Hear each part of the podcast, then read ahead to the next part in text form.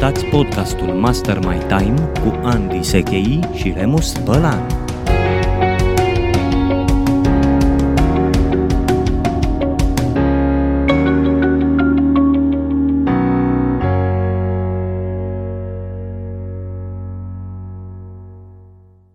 Bun găsit, dragi prieteni, la podcastul nostru Master My Time. Sunt Andy Sechei și împreună cu prietenul meu Remus Bălan vă invit și te invit la un nou episod, de data aceasta unul care suntem convinși că este bine plăcut pentru toată lumea, pentru că astăzi vorbim despre pauze. Mai exact, titlul și tema emisiunii noastre este Pauzele lungi și dese, cheia marilor succese și de asemenea o să vedem că și pauzele scurte și dese pot fi cheia marilor succese. Bine te-am regăsit, Remus! Bine te regăsești, Candy! Bună ziua tuturor ascultătorilor! Sunt convins că subiectul de astăzi este unul incitant și aș vrea să te întreb, Andy, ce faci tu cu pauzele tale? Lucrez la ele, cum s-ar zice.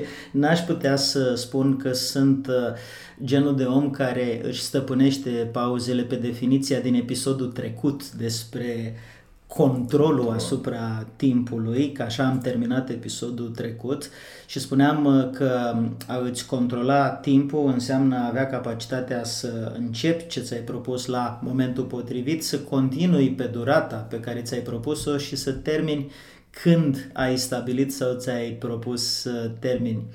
Ei bine, lucrez la asta, Remus, spuneam, încă mai am de lucru ca să stăpânesc uh, toate aspectele temporale. Astăzi vorbim despre pauze și am să spun că de la începutul anului, de când uh, și eu și tu am citit uh, cartea lui Daniel Pink, Când, o carte foarte bună și o să continuăm să o recomandăm, am uh, făcut câțiva pași în direcția asta, în sensul în care uh, în fiecare săptămână, prin două, trei zile în care mă întind după masa de prânz uh, vreo jumătate de oră, o să vorbim despre această tehnică pe care Daniel Pink o numește Napuccino, inspirat uh, termenul. Da, mi-a plăcut foarte mult termenul și abia aștept să-l detaliem.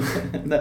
Și uh, aș propune să privim din două perspective, Remus, uh, în acest episod pauzele, și anume o perspectivă orientată pe viața de zi cu zi, adică în fiecare zi, uh, când, cât și cum merită luate pauzele și în partea a doua După o scurtă pauză. Uh-huh, să ne concentrăm pe zona de pauze privite într-un sens mai larg.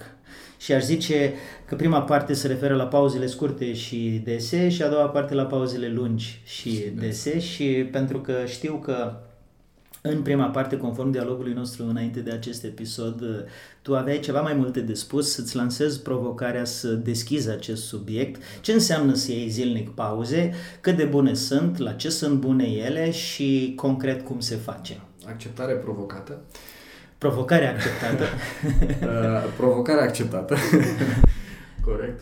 Am uh, constatat în primul și în primul rând pe pielea mea din dorința de a face ceea ce îmi place, din dorința de a da uh, rezultate foarte bune, tendința este să mă implic foarte mult în activitate și uit de pauze. Iar la sfârșitul zilei mă simt efectiv stors de, de energie și ceea ce este de făcut și ceea ce am experimentat, dar și eu sunt ca și tine în proces de prelucrare, încă nu am ajuns la un stadiu perfect apropo de podcastul anterior de perfecționism, da? uh-huh. încă lucrez la pauzele mele, dar ce am constatat este că atunci când îmi iau pauze pe parcursul zilei, îmi crește energia și după pauză sunt mult, mult mai uh, eficient. De fapt, am citit și studii în direcția asta pentru că m-a interesat foarte tare. Atunci când uh, suntem uh, fresh după pauze, uh-huh. avem un randament de 3, 4, 5 ori mai bun decât uh, atunci când lucrăm continuu și ajungem la nivelul de uh, burnout în final. Tu, mm. Andy, ce părere ai? Da, asta vreau să, să precizez, mersi de întrebare, pentru că am observat și eu același lucru și mai există niște studii care mi-au ajuns în atenție care se referă la faptul că atunci când suntem obosiți și ne pierdem din productivitate, uh, nu neapărat ne dăm seama că e așa. Da. Deci la polul opus față de ce spuneai tu, uh, există situația în care suntem uh, pe stadiu de epuizare, dar avem adrenalină, avem dopamină, acești hormoni ai uh, atenției și excitației, care ne fac să fim în priză și nu ne dăm seama din această cauză că de fapt productivitatea noastră a scăzut. Noi putem să fim de 3-4 ori mai uh, uh, neproductivi decât atunci când suntem odihniți și totuși creierul nostru uh, înregistrează un soi de progres și asta este o imensă capcană da. pe care au oamenii pasionați care spun hai că mai încerc, mă mai străduiesc, mă mai chinui un pic, mai fac, mai dreg, mai mă lupt și așa mai departe. Dar, de fapt, nu facem altceva decât să fim ocupați. Uh-huh. Nu suntem productivi. E un fenomen, se numește habituare. Uh-huh. Practic, intri într-un oarecare flux plutești și pierzi din vedere însuși obiectivul. Uh-huh. Cum poți să întrerup habituarea asta este să-ți iei pauze scurte, 5 minute, 7 minute, 10 minute, depinde de intensitate. Și să le folosești în mod uh, programat. Uh, te rog frumos, dacă ai ceva legat de treaba asta, ai experimentat? Ai, uh... Am în, în spate o sursă de informare care cred că merită luată în calcul și ea este ergonomia. Uh-huh. În uh, ergonomie se vorbește foarte mult despre faptul că statul pe scaun și suntem într-o epocă a informației în care statul pe scaun e foarte prezent, nu mai suntem fermieri sau vânători da. și statul pe scaun este extrem de nociv pentru sănătate. Și atunci uh, ce, ce studiu îmi vine în minte este um, o cercetare din care a rezultat și mi se pare că se găsește în cartea lui Tom Rath, uh, Eat, Move, Sleep, este o cercetare care a arătat că dacă mergi la sală și muncești o oră, alergi, tragi de fiare și așa mai departe și vii la birou și stai pe scaun 20 de minute, efectul asupra sănătății, a vitalității, a stării vibrante pe care o ai în corp dispare în 20 de minute după o oră de sală. Cu alte cuvinte, uh, ca să poți să stai non-stop pe scaun uh, vreo două ore, ar trebui să mergi vreo șase ore la sală. Interesant. și atunci, program de lucru. ce se, da, îl depășește pe Schwarzenegger, care da, da, da. în apogeul carierei lui mergea 5 ore pe zi la sală. Și atunci ce interesant aș spune e să înțelegem că se poate rezolva cu două minute de pauză în care te ridici de pe scaun la 20-30 de minute și faci un pic de mișcare, respiri uh, și aceste pauze de 60-120 de secunde sunt de fapt aur curat pentru sănătate și la asta m-a dus uh, cu gândul observația ta. Te rog. Este o formă de pomodoro, că noi am mai discutat de această tehnică pe care... Merită să o reiei. Merită să o reluăm. Ce înseamnă pomodoro? Înseamnă să lucrezi în forma clasică, timp de 25 de minute concentrat pe o sarcină, neîntrerupt, după care să iau 5 minute pauză. Lucrez iar 25 de minute, iau pauză 5 minute. La 3 sau 4 sesiuni de genul ăsta am iau o pauză mai mare de 20 de minute, după care reiau ciclul. Uh-huh. Ce am discutat noi și concluzia la care am ajuns pe baza experienței pe care o avem este să tehnica este foarte bună, cu un asterix. Să nu ne ținem neapărat de acest ritm 25 de minute cu 5 minute, ci să-l adaptăm la stilul propriu, uh-huh. la intensitatea sarcinii, importanța sarcinii, la starea noastră de relaxare sau de odihnă sau de oboseală pe care o avem. Ce este important de spus aici este exact ce spuneai și tu, după ce lucrăm concentrat o perioadă de timp să ne luăm pauze și când spun pauză eu mă refer la pauză adevărată. Nu să încerc să rezolv altă sarcină în acest moment, în acest timp sau să vorbesc uh, la telefon chestiuni de serviciu cu cineva, ci efectiv să-mi iau pauze. De altfel, o uh, recomandare pe care am este, pe lângă cea pe care o spuneai tu, să te ridici de pe scaun, să faci stretching și aici o paranteză, un stretching uh, tendința noastră când stăm pe scaun este să stăm cocoșați adunați uh-huh. și să facem stretching în uh, direcția opusă. Uh-huh. Eu aș recomanda plimbare. Uh-huh Uh, mișcarea generează ca un dinam energie în corp. Uh-huh. Dacă se poate mișcare în aer liber este și mai bine să profităm de natură de soare și hidratarea. Uh-huh. O recomand. Uh, știu că și tu ai legat de hidratare câteva da. lucruri de spus și te invit să, să completezi ideea. Da, aici uh, poți lega, așa cum spuneai tu în trecut, într-un episod trecut, spuneai despre temptation bundling și spuneai că poți să legi un obicei nou pe care vrei să-l instalezi de ceva plăcut, un obicei vechi care îți place. Da. Și dacă îți place să bei cafea și iei câte o gură de cafea, poți să spui, ok, îmi pun cafeaua alături și beau în pauză o gură de cafea, dar beau și o gură de apă. Uh-huh. Cu alte cuvinte, uh, leg uh, de un obicei vechi, un obicei nou care este sănătos și mă poate ajuta. Aș mai adăuga o nuanță aici, Remus, și anume faptul că în momentul în care uh, tu iei pauze, dar nu te ocupi de altceva, de o altă activitate cognitivă solicitantă în pauza respectivă, partea subconștientă a minții tale continuă să lucreze la uh, proiectul pe care îl ai. Uh-huh. Pentru că recomandarea este să rămâi pe o activitate importantă pe care o faci, pe un proiect pe, la care lucrezi, să rămâi uh, cal, un calup de o oră și jumătate, două ore. Adică nu să faci uh, Pomodoro, 20 de minute o activitate, da, da. după aia încă 20 de minute altă activitate complet diferită, după aia încă 20 de minute complet diferită. Pentru că în felul ăsta ce faci este că lucrezi uh, și foarte rațional, cognitiv, stând pe scaun la ce ai de făcut sau dacă ești din lumea modernă poți să stai la un birou în care îți permite să stai în picioare. Picioare, da dar după aia când iei pauza, faci stretching, bei apă, te plimbi, nu te ocupi de altceva, pentru că subconștient tu continui să lucrezi la acea activitate. Mm. Și sunt un mare fan al ideii de a lua o pauză la, să zicem, 20 de minute, poate diferi, poți fi la 30 da, da. de minute. Dar iei o pauză scurtă de 2 minute, te întorci la activitatea respectivă și repeți procesul de două ori. Asta înseamnă că ajungi la un calup de 90 de minute sau, sau de 3 ori și ajungi da. la un calup de uh, două ore în care ai stat cu mintea, fie că e conștient sau subconștient, ai stat cu mintea pe acea activitate și de fapt ai schimbat perspectivele de la conștient la subconștient și asta de fapt adaugă valoare la felul în care muncești. Și sigur că ce prezentăm noi aici sunt niște modele și invităm uh, pe oricine ne ascultă să fie atent la cum își adaptează la propriul ritm și propriile preferințe. Ce zici de asta? Sunt total de acord cu treaba asta și ce am constatat pe pielea mea întâi, apoi pe cei cu care am lucrat și ulterior am și studiat un pic, se pare că cei de la Harvard au făcut studii în direcția asta, tu ai vorbit de o programare a pauzelor. Uh-huh. E, progra- pauzele programate scurte și active au rezultate mult mai bune în regenerarea energiei și a creșterii productivității, potențialului și a randamentului nostru decât pauzele poate la fel de scurte sau un pic mai lungi, dar uh, venite neprogramate, venite uh, pentru că așa simțim că am obosit în clipa asta. Uh-huh. Când simțim că suntem obosiți, deja suntem prea obosiți. Uh-huh. De aceea, uh, eu aș începe ziua de lucru cu programarea pauzelor. Tu ce părere ai? Foarte interesantă. Asta o să uh, capete fani, ideea asta. Îmi închipui că multă lume zic, bă, ce chestie.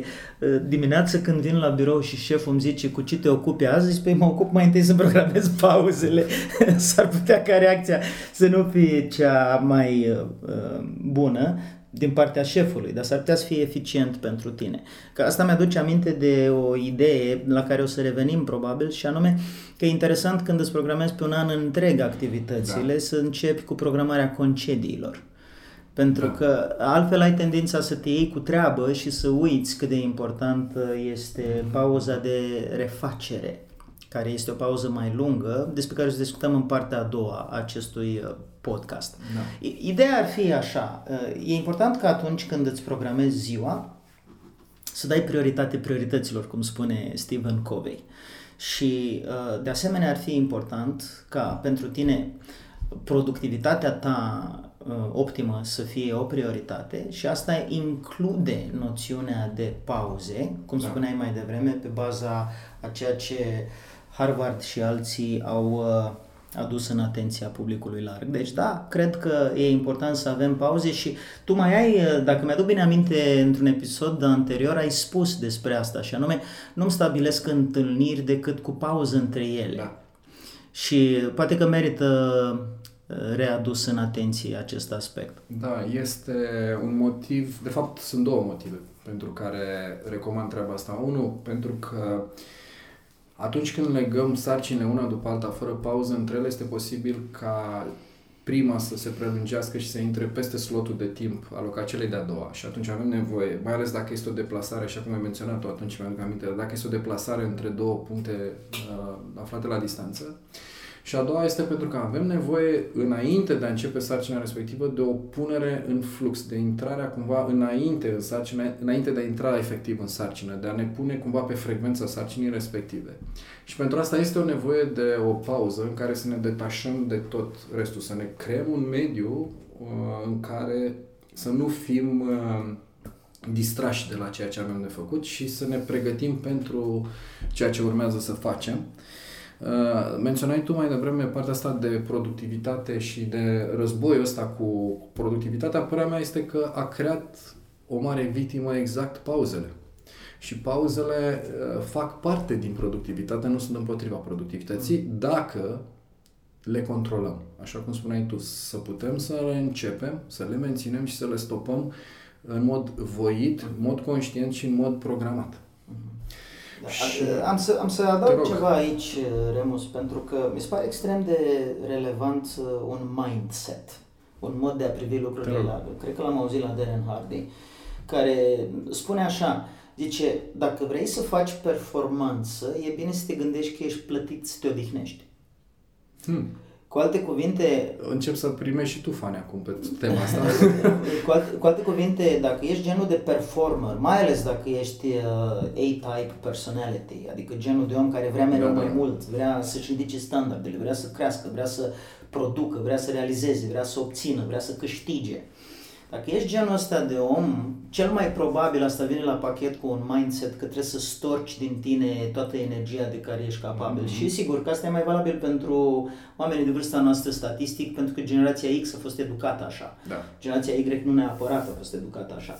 Dar pentru oricine are această compulsie a performanței, personalitate de tip A, cum mi se mai spune în uh, lumea specialiștilor, aș spune că ăsta e un mindset important de avut în vedere. Ești plătit să te odihnești. Uh, gândește-te la sportivi, gândește-te la maestri de șah, gândește-te la uh, artiști, uh, cântăreți uh, și așa mai departe. De acord ei au nevoie să se odihnească chiar și atunci când au chef să se odihnească. Sunt celebre cazurile de antrenori care își dau afară jucători de fotbal talentați pentru că au tendința să piardă nopțile prin baruri. Da, da, da. De ce? Pentru că antrenorul înțelege că există o pierdere de performanță semnificativă dacă omul are renunță la două ore de somn, când ar trebui să doarmă de fapt 8 ore sau 10 ore sau cât consideră antrenorul că trebuie să doarmă.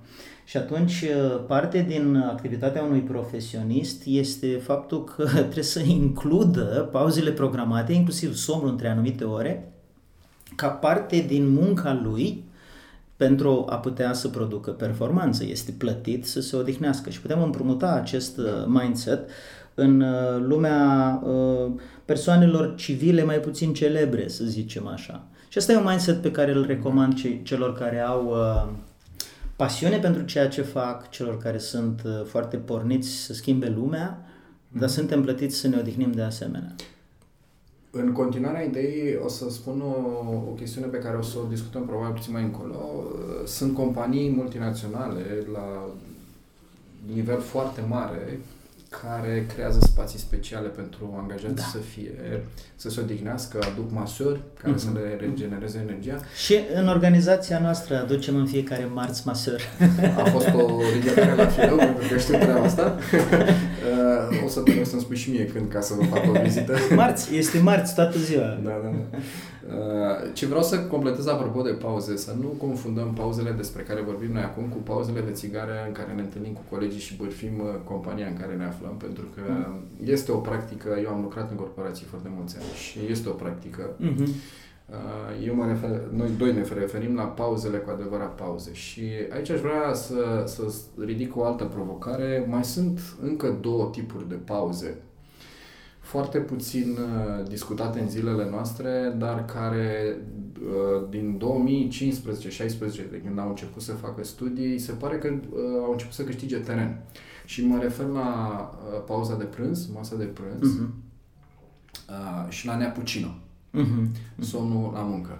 Acum, legat de masa de prânz, știm cu toții că micul dejun este cea mai importantă masa zilei din anumite puncte de vedere și o să te rog pe tine să dezvolți uh, Însă studiile arată că și masa de prânz este la fel de importantă, dacă nu mai importantă pentru nivelul de energie pe parcursul zilei. Uh-huh. Și o să te rog să, să dezvolți un pic ideea asta de masă, breakfast, micul dejun, uh-huh. versus masa Aș de spune prânz. că dacă e să iau o pagină din programul nostru de bootcamp Fit Masterclass, avem un astfel de bootcamp în care oamenii vin să învețe despre cum pot să-și crească nivelul de sănătate, energie și vitalitate pentru longevitate, toți, ce, toți cei patru uh, piloni ai ceea ce înseamnă Fit Masterclass, uh, au nevoie să se gândească, bineînțeles, la nutriție. Și acolo un lucru pe care îl spun este că masa de dimineață, micul dejun, este extrem, extrem de important. Din ce perspectivă? Din perspectivă psihologică. Pentru că studiile ne arată că dacă psihologic suntem tentați dimineața să mâncăm porcării, mai ales pentru că unii nutriționiști spun că dacă mănânci dimineața porcării au, au timp să se metabolizeze, Asta este o eroare foarte mare din perspectivă psihologică pentru că știm că va interveni principiul unde a mers suta, merge și mie. Dacă dimineața am mâncat uh, ceva, o bombă calorică, e, asta e, ziua de azi oricum am mâncat uh, da, bombă da, calorică, pot să mănânc una și la prânz. Și asta este logica acolo. Pe de altă parte, din perspectiva pauzelor, probabil că pauza de prânz e importantă și te invit să detaliezi subiectul da. ăsta. Sunt studii făcute de-a lungul timpului de mai multe instituții care arată că după boostul de energie care apare dimineață, vine un vârf, după care în jurul prânzului, undeva în un intervalul 1-3 după amiază, apare o cădere de energie, după care apare o nouă revenire la un nivel bun de lucru. E, din perspectiva asta, masa de prânz a devenit una foarte importantă, pentru că ce facem de cele mai multe ori este să profităm cu ghilimele de rigoare de perioada asta între 1 și 3 să tragem de noi, să lucrăm foarte mult, sărim peste pauza de masă, mâncăm ceva rapid. Mai băgăm două cafele. Mai băgăm două cafele, da, și senzația după este de, de oboseală. Uh-huh. Ce se recomandă în direcția asta și sunt un mare fan al acestei recomandări este să ne luăm un timp să zicem 40 de minute, în care să mâncăm masa de prânz adecvată, preferabil în afara locului de muncă. Uh-huh. Să schimbăm mediul pentru a ne recrea și uh, vizual, și auditiv, și energetic față de mediul în care lucrăm de, de obicei. După care să ne mai luăm o pauză. Uh-huh. Pauză de siesta. O pauză în care să ne plimbăm, așa cum spuneam mai devreme, să lăsăm mâncarea să se așeze, să ne creștem energia și să venim la, la birou plin de energie ca să dăm un randament foarte bun. Din punctul ăsta de vedere, se pare că masa de prânz este cea mai importantă masă a zilei. Există țări cum e Italia și Spania, mi se pare că Spania a renunțat în ultimii 15 ani, Uh, care valorizează această idee da. și datorită condițiilor uh, de mediu, pentru că e foarte cald, da. dar ei au două ore de pauză, cam în acest interval. Da, da, da. Și asta e foarte interesant de, de remarcat și țări care nu neapărat uh, au probleme cu productivitatea uh, Uh, poate din potriva. Sigur că da. Am legat de Neapucino, pentru că vorbeam împreună înainte de a începe acest podcast despre conceptul de uh, conceptul Neapucino pe care de la același Daniel Pink l-am împrumutat amândoi. Te rog frumos, dă-ne câteva detalii uh, despre ce înseamnă și cum se E, e foarte interesant că ideea de Napucino Remus pleacă de la cafea și anume faptul că mai puțină lume știe, nu e un uh, fapt foarte cunoscut uh, așa în societate în general, cafeaua are cofeină, asta știe toată lumea, dar cofeina ajunge în sânge în aproximativ 20 de minute. 20-25 de minute și Daniel Pink spune că dormitul la prânz este foarte eficient dacă e făcut în interval de aproximativ 20-25 de minute și uh, dacă e mai lung, riscă să te moleșească somnul da. după amiază. Deci poate fi revigorant. Și el cuplează această idee și spune, bea un espresso cu 3 minute înainte de a te întinde să, să dormi. Uh-huh. Și puneți ceasul la 20-25 de minute să sune și în momentul în care te trezești, cafeina ajunge în sânge și nu doar te trezești uh, cu creierii terci da. moleșit, ci te trezești profitând de efectul cafeinei care a ajuns în sânge. Și are foarte mult sens pentru mine și merită adăugat următoarea idee și anume cafeina are timp de înjumătățire de aproximativ 6-8 ore. Asta înseamnă că dacă tu uh, iei masa de prânz pe la ora 1 și pe la 1 jumate 2 faci un napuccino, Uh, undeva înainte de ora 14 ai băut cafea și asta înseamnă că acea cafeină va dispărea din sânge undeva pe la ora 10 seara, ceea ce înseamnă că te va ajuta să dormi bine. Da, da. Și asta înseamnă să nu mai bei cafea după ora 14. Deci, iată că sunt câteva elemente de, de studiat și de luat în calcul. Există cercetări în spate care ne ajută să ne organizăm viața mai bine, inclusiv pauzele și cred că aceste idei merită luate în calcul și ți-aș propune, Remus, ca în partea a doua da. să schimbăm un pic perspectiva. De acord. Așadar, dragi prieteni, în partea a doua acestui podcast propun să vorbim despre pauze cu o perspectivă mai amplă. Ce înseamnă să-ți iei pauze de, de tipul concediilor? Ce înseamnă să-ți iei pauze astfel încât să eviți stările de burnout? Pentru că e recunoscut acest fenomen în lumea corporatistă în care burnout-ul uh, rezultat din uh, prea multă muncă și pierderea de productivitate ne face să intrăm într-un cerc vicios în care ne distrugem sănătatea pentru că nu ne odihnim suficient. Și pentru că vorbeam înainte de uh, acel, uh, acea perioadă din zi, uh, în mijlocul zilei, undeva între 1, 2 și 3, 4, uh, în care există o cădere de energie, aș vrea să fac o precizare uh, Că asta vine din uh, cartea lui Daniel Pink care vorbește despre cronotip, da. dar nu e singurul cercetător care se ocupă de, de asta și merită înțeles ce este un cronotip și merită să-ți înțelegi propriul cronotip, pentru că știm uh, că lumea corporatistă favorizează un anumit tip de, uh, de om, un anumit cronotip, iar dacă nu ești din acea categorie, s-ar putea ca ce urmează să-ți explicăm în continuare să facă un pic de lumină și să să-ți permită să nu te mai simți chiar așa neadecvat. Deci, da. Remus, despre ce e vorba cu cronotipul? Cronotipul este un uh, tipar personal al uh, unor uh, ritmuri circadiene pe care le avem fiecare dintre noi. Ce se întâmplă este că undeva în jur de 75-80% dintre oamenii de pe planeta asta au un anume tip, de fapt două tipuri, și restul au un al treilea tip.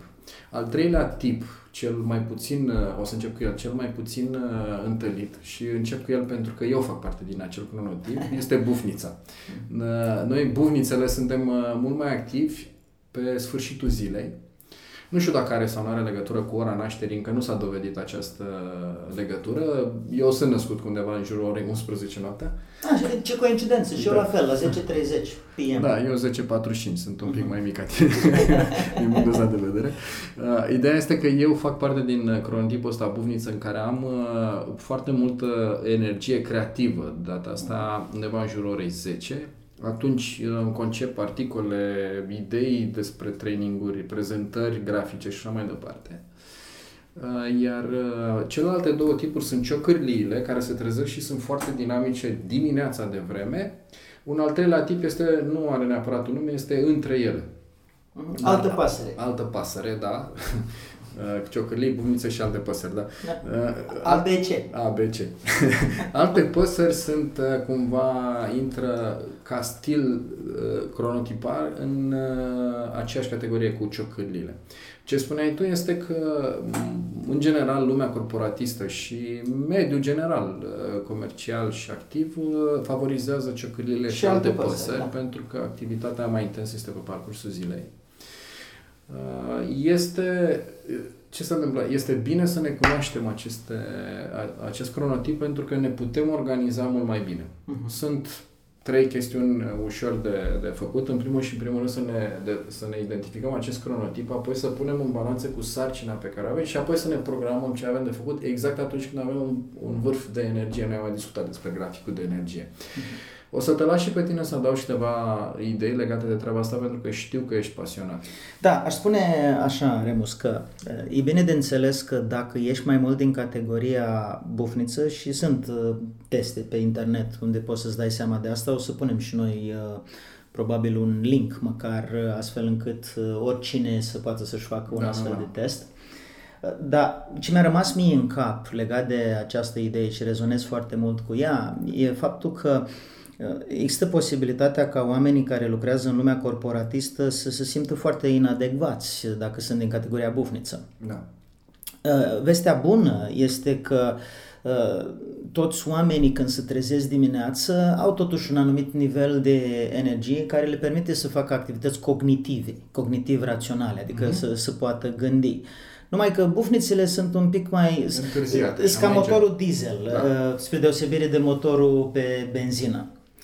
Ce interesant e că bufnițele pot face activități uh, creative, generatoare de idei seara, cum spuneai da. tu, și dacă ești în acea categorie, merită să-ți programezi timp atunci, mai ales dacă ai un proiect nou sau un proiect creativ la care vrei să lucrezi.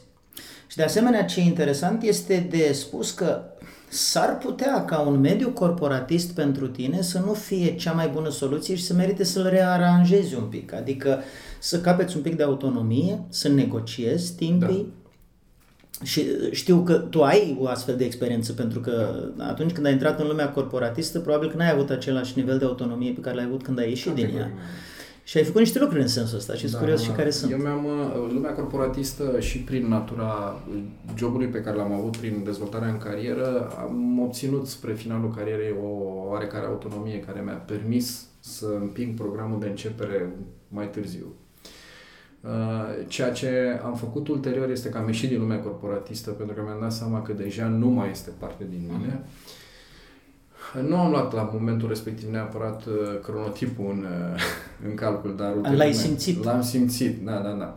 Ce fac acum este, nu înseamnă că nu sunt activ dimineața, uh-huh. doar că eu spre deosebire de ceea ce spune Brian Tracy, nu încep cu ceea ce mai este mai important la prima oră, pentru că nu uh-huh. face parte din mine și uh-huh. cred că am mai menționat, eu chiar am o carte în pregătire și care se va numi Nu mânca brosca. Uh-huh. Uh-huh. Uh, îmi programez diferit uh, activitățile în timpul dimineții de ceea ce este în general recomandabil, să încep cu lucrurile importante la prima oră. Eu fac lucruri care sunt în, îmi cer mai puțină energie, uh, după care am o curbă de creștere, evident, și undeva în jurul 10, orele 10 și ceva 11, chiar sunt într-un vârf de, de energie și atunci încep să-mi pun activități importante, uh-huh. îmi iau pauză la prânz, cum menționam uh-huh. mai devreme, și îmi las activitățile creative pe uh, seara, în același timp, și aș vrea să trecem un pic, pentru că vorbim de nivelul foarte mare, uh, la... aș vrea să menționez un lucru înainte. Uh, oriunde ne-am aflat pe pământul ăsta, noi ne, ne aflăm în permanență în corpul nostru și este bine să avem grijă de el. Uh-huh. Și ceea ce fac, iau în considerare inclusiv acest aspect al uh, sănătății și al energiei corporale și pauzele mă ajută. Uh-huh. Și știu că și tu ai aici da. uh, lucruri de, de menționat și să te, te invit acum să, să da. ne aduci lumină. Ce, ce vreau să precizez, dacă ar fi să ne ridicăm cu elicopterul nostru cognitiv la da, 10.000 da. de metri, să urcăm sus, să privim în ansamblu, uh, da, 100% de acord, uh, trăim tot timpul în corpul nostru și e important să avem uh, grijă de el și să, să ținem cont de faptul că contează vârsta uh-huh. și contează de asemenea mediul în care ne aflăm și pe astea două paliere aș vrea să dezvolt un pic. Există un studiu la Universitatea din Melbourne, foarte recent de altfel, uh-huh. dar care e coroborat și cu alte observații pe care le-am mai găsit de-a lungul timpului, și anume faptul că după 40 de ani, Oamenii uh, pot face activități uh, productive cu eficiență maximă undeva cam 4 ore și jumătate pe zi. Uh-huh. Și interesant că asta se coroborează cu observația lui Anders Ericsson, care este un cercetător în domeniul excelenței, care spune că performerii de top pot să facă practică deliberată în care uh, primesc feedback, fac after action review, adică revizuiesc munca pe care au făcut-o. De exemplu, dacă joci tenis, Uh, și ai un antrenor și antrenorul îți spune să servești altfel, să ții paleta altfel și așa mai departe, poți să încorporezi feedback-ul antrenorului Um, cam 4 ore uh, pe zi pot să, să fie eficient genul ăsta de, de feedback. Chiar dacă tu îți propui să te antrenezi 6 ore sau 8 ore. După aia scade curba de incorporare foarte mult. Fatig. Da, da. Um, obosești. La fel la vioară, la fel la șah, la fel la matematică, în, în orice domeniu. Se pare că există această cifră magică, 4 ore și jumătate. Uh, sunt trei cicluri circadiene, dacă nu uităm. Exact, sunt trei cicluri cir- circadiene și da, poate să difere de la om la om, dar nu Evident. diferă cu mai mult de jumătate de oră. Categorie. Adică uh, poate să fie patru ore la un om și poți să zici că sunt două cicluri circadiene mai ample sau uh, poate să fie uh, cinci ore și sunt uh, trei, mai mici. trei un pic mai mici și așa mai departe. Însă, în esență, cam asta e timpul pe care îl avem la dispoziție. Iar Universitatea din Melbourne chiar spune că nu este sănătos pentru creierul uman după 40 de ani să Uh, presezi să faci activități mm-hmm. performante, mai ales intelectuale, mai mult de 4 ore și jumătate da. pe zi. Și punând de la această idee, uh, asta îți dă un indiciu, dacă coroborăm cu ce am spus mai devreme despre cronotip, îți dă un indiciu cam cum ai putea să-ți organizezi uh, ziua și e destul mm-hmm. de simplu. În funcție de dacă ești bufniță sau ești uh, ciocărlie, ai putea să te gândești că pui două cicluri circadiene în prima parte a zilei și unul la final sau invers ține de tine cum uh, le gândești și cum le organizezi, dar ai cam trei la dispoziție. Uh-huh. Și dacă adăugăm asta, la asta faptul că în momentul în care ai un ciclu, e bine să iei cam două pauze scurte de 1-2 minute în timpul acelui ciclu, asta ne dă niște repere despre cum putem să organizăm uh, ziua foarte bine ca să fim productivi.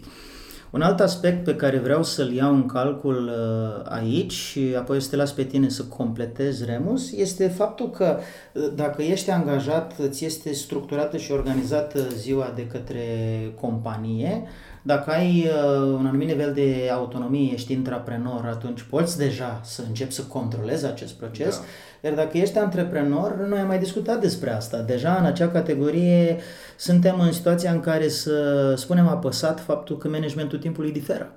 E alt tip de organizare a timpului pentru antreprenori și o să dezvolt subiectul ăsta, însă te rog pe tine să completezi ce am spus mai devreme. Da, indiferent în care dintre cele trei categorii ne-am aflat sau ce cronotip avem, Uh, venind încoace, am, am avut o idee și uh, ție ți-am explicat-o, aș vrea să, să o menționez, că indiferent în, în modul în care ar fi, trebuie să înțelegem că viața este ca un maraton. Nu este ca o cursă de viteză, este un maraton. În orice maraton avem nevoie să păstrăm un ritm constant. Mhm. Evident, uh, în viață, în activitatea profesională de zi cu zi, ce înțeleg eu prin acest ritm constant este o alternare constantă și bine gândită de porțiuni de timp productive, uh, lucru efectiv, cu pauze. Mm. Și această alternare sănătoasă, părerea mea este că duce către acest ring constant un, și un maraton bine dus la capăt. Uh, asta ca să privim așa ca o umbrelă, un soi de big picture și te întreb ce părere ai tu despre Asta vreau să spun că în momentul în care vorbeam mi-am adus aminte de un prieten de-al meu, numele da. lui este Neil Tubron, este da. maratonist și uh, ultramaratonist de fapt, uh, a câștigat niște curse din astea imposibile, uh, uh Yukon uh, Ultra este una dintre, dintre ele la care a participat și Tibi Ușeriu, dar mă rog, a fost uh, nevoit să se oprească din cauza degerăturilor. Ni l-a câștigat în urmă cu vreo 3 ani această cursă, a ieșit pe locul întâi și îmi povestea despre faptul că la începutul carierei lui de maratonist, când a învățat uh, despre uh, despre asta și scrie și în cartea lui, uh, publicată în România, de mhm. altfel. Uh-huh. Cartea se numește You Can, ca un joc de cuvinte cu Yukon. O să dăm un link. Da, este povestea lui Nil acolo. Dar ce, ce interesant e că la începutul carierei lui a cerut sfatul unui mare uh, maratonist, uh, un mentor de-al lui, și el i-a spus, uh, după ce s-a uitat cum aleargă, i-a spus trebuie să înveți să, înveți să mergi. Uh-huh. Hm. Deci nu să alegi, să mergi. Da, da. De ce? Pentru că pe distanțe lungi nu doar să aleargă, să și merge. Iar uh, Nil se concentra atât de mult pe felul în care aleargă, pe tehnica de alergare, încât nu pune accent pe cum merge. E un fel, de, metaforic vorbind, construim pe metafora ta, e diferența dintre muncă intensă și pauze. Da. Deci, uh, când a învățat să meargă, adică să ia pauză de la alergare și să continue într-un ritm uh, foarte lent prin comparație cu ce își dorea, în pauzele respective uh, a reușit să își optimizeze foarte bine timpii cu ajutorul pauzelor, nu cu ajutorul performanței în timpul alergării. Așa că metafora ta cu maratonul mi se pare foarte valoroasă și îmi place foarte mult și cred că merită de asemenea Remus orientată pe o durată mai lungă de timp, nu pe parcursul unei zile. Sigur.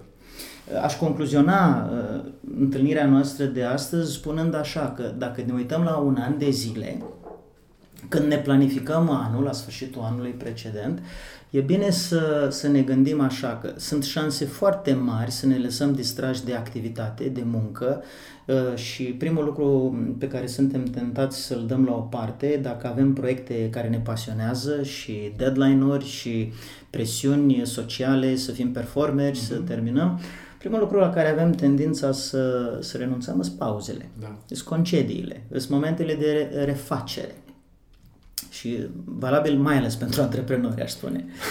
Da, da, da. Știi că la antreprenori se spune că orice zi liberă e potențială zi de muncă. Da, da, da, da. Și atunci aș recomanda pe final, ca o concluzie din partea mea, să ne gândim că atunci când ne planificăm anul împreună cu familia, ar trebui să ne planificăm prioritar vacanțele, mm-hmm. prioritar timpii de relaxare, timpii de odihnă și să ne amintim că suntem plătiți ca să ne odihnim dacă vrem să facem uh, performanță. Da, da, da.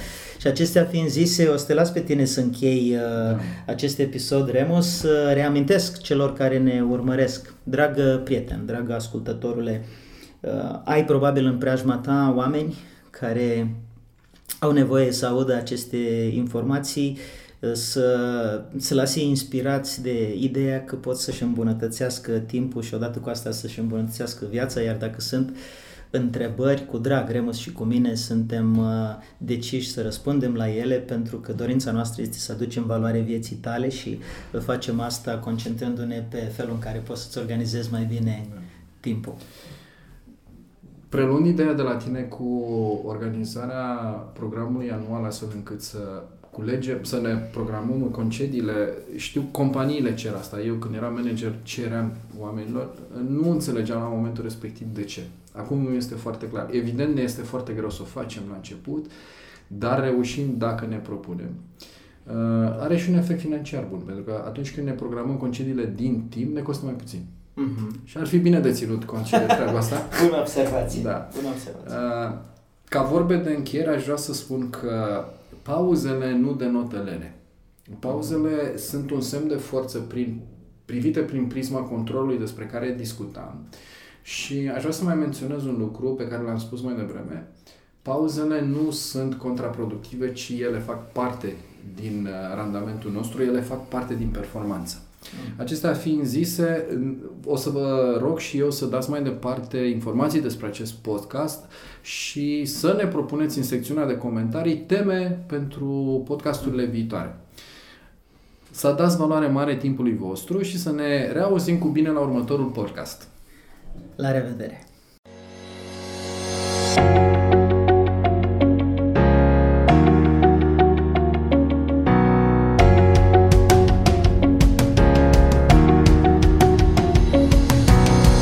Ați ascultat podcastul Master My Time cu Andy Sechei și Remus Bălan.